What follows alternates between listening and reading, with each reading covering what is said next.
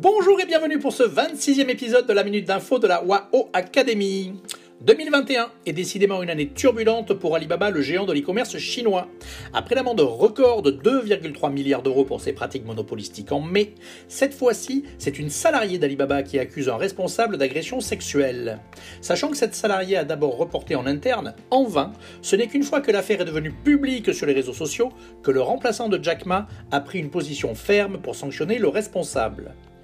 Alibaba a longtemps été un exemple à suivre pour sa culture d'entreprise et sa transparence managériale aussi. Ce nouveau scandale plonge la marque dans la tourmente dans une période extrêmement sensible puisqu'Alibaba a entamé une importante restructuration pour respecter les nouvelles exigences réglementaires. Côté marché, Alibaba a perdu 46% de sa valeur depuis octobre 2020 et donc, face aux défis réglementaires et concurrentiels, il faudra peut-être attendre quelques mois pour voir si ce géant va réussir à se relever. Allez, à très vite pour un nouveau podcast et portez-vous bien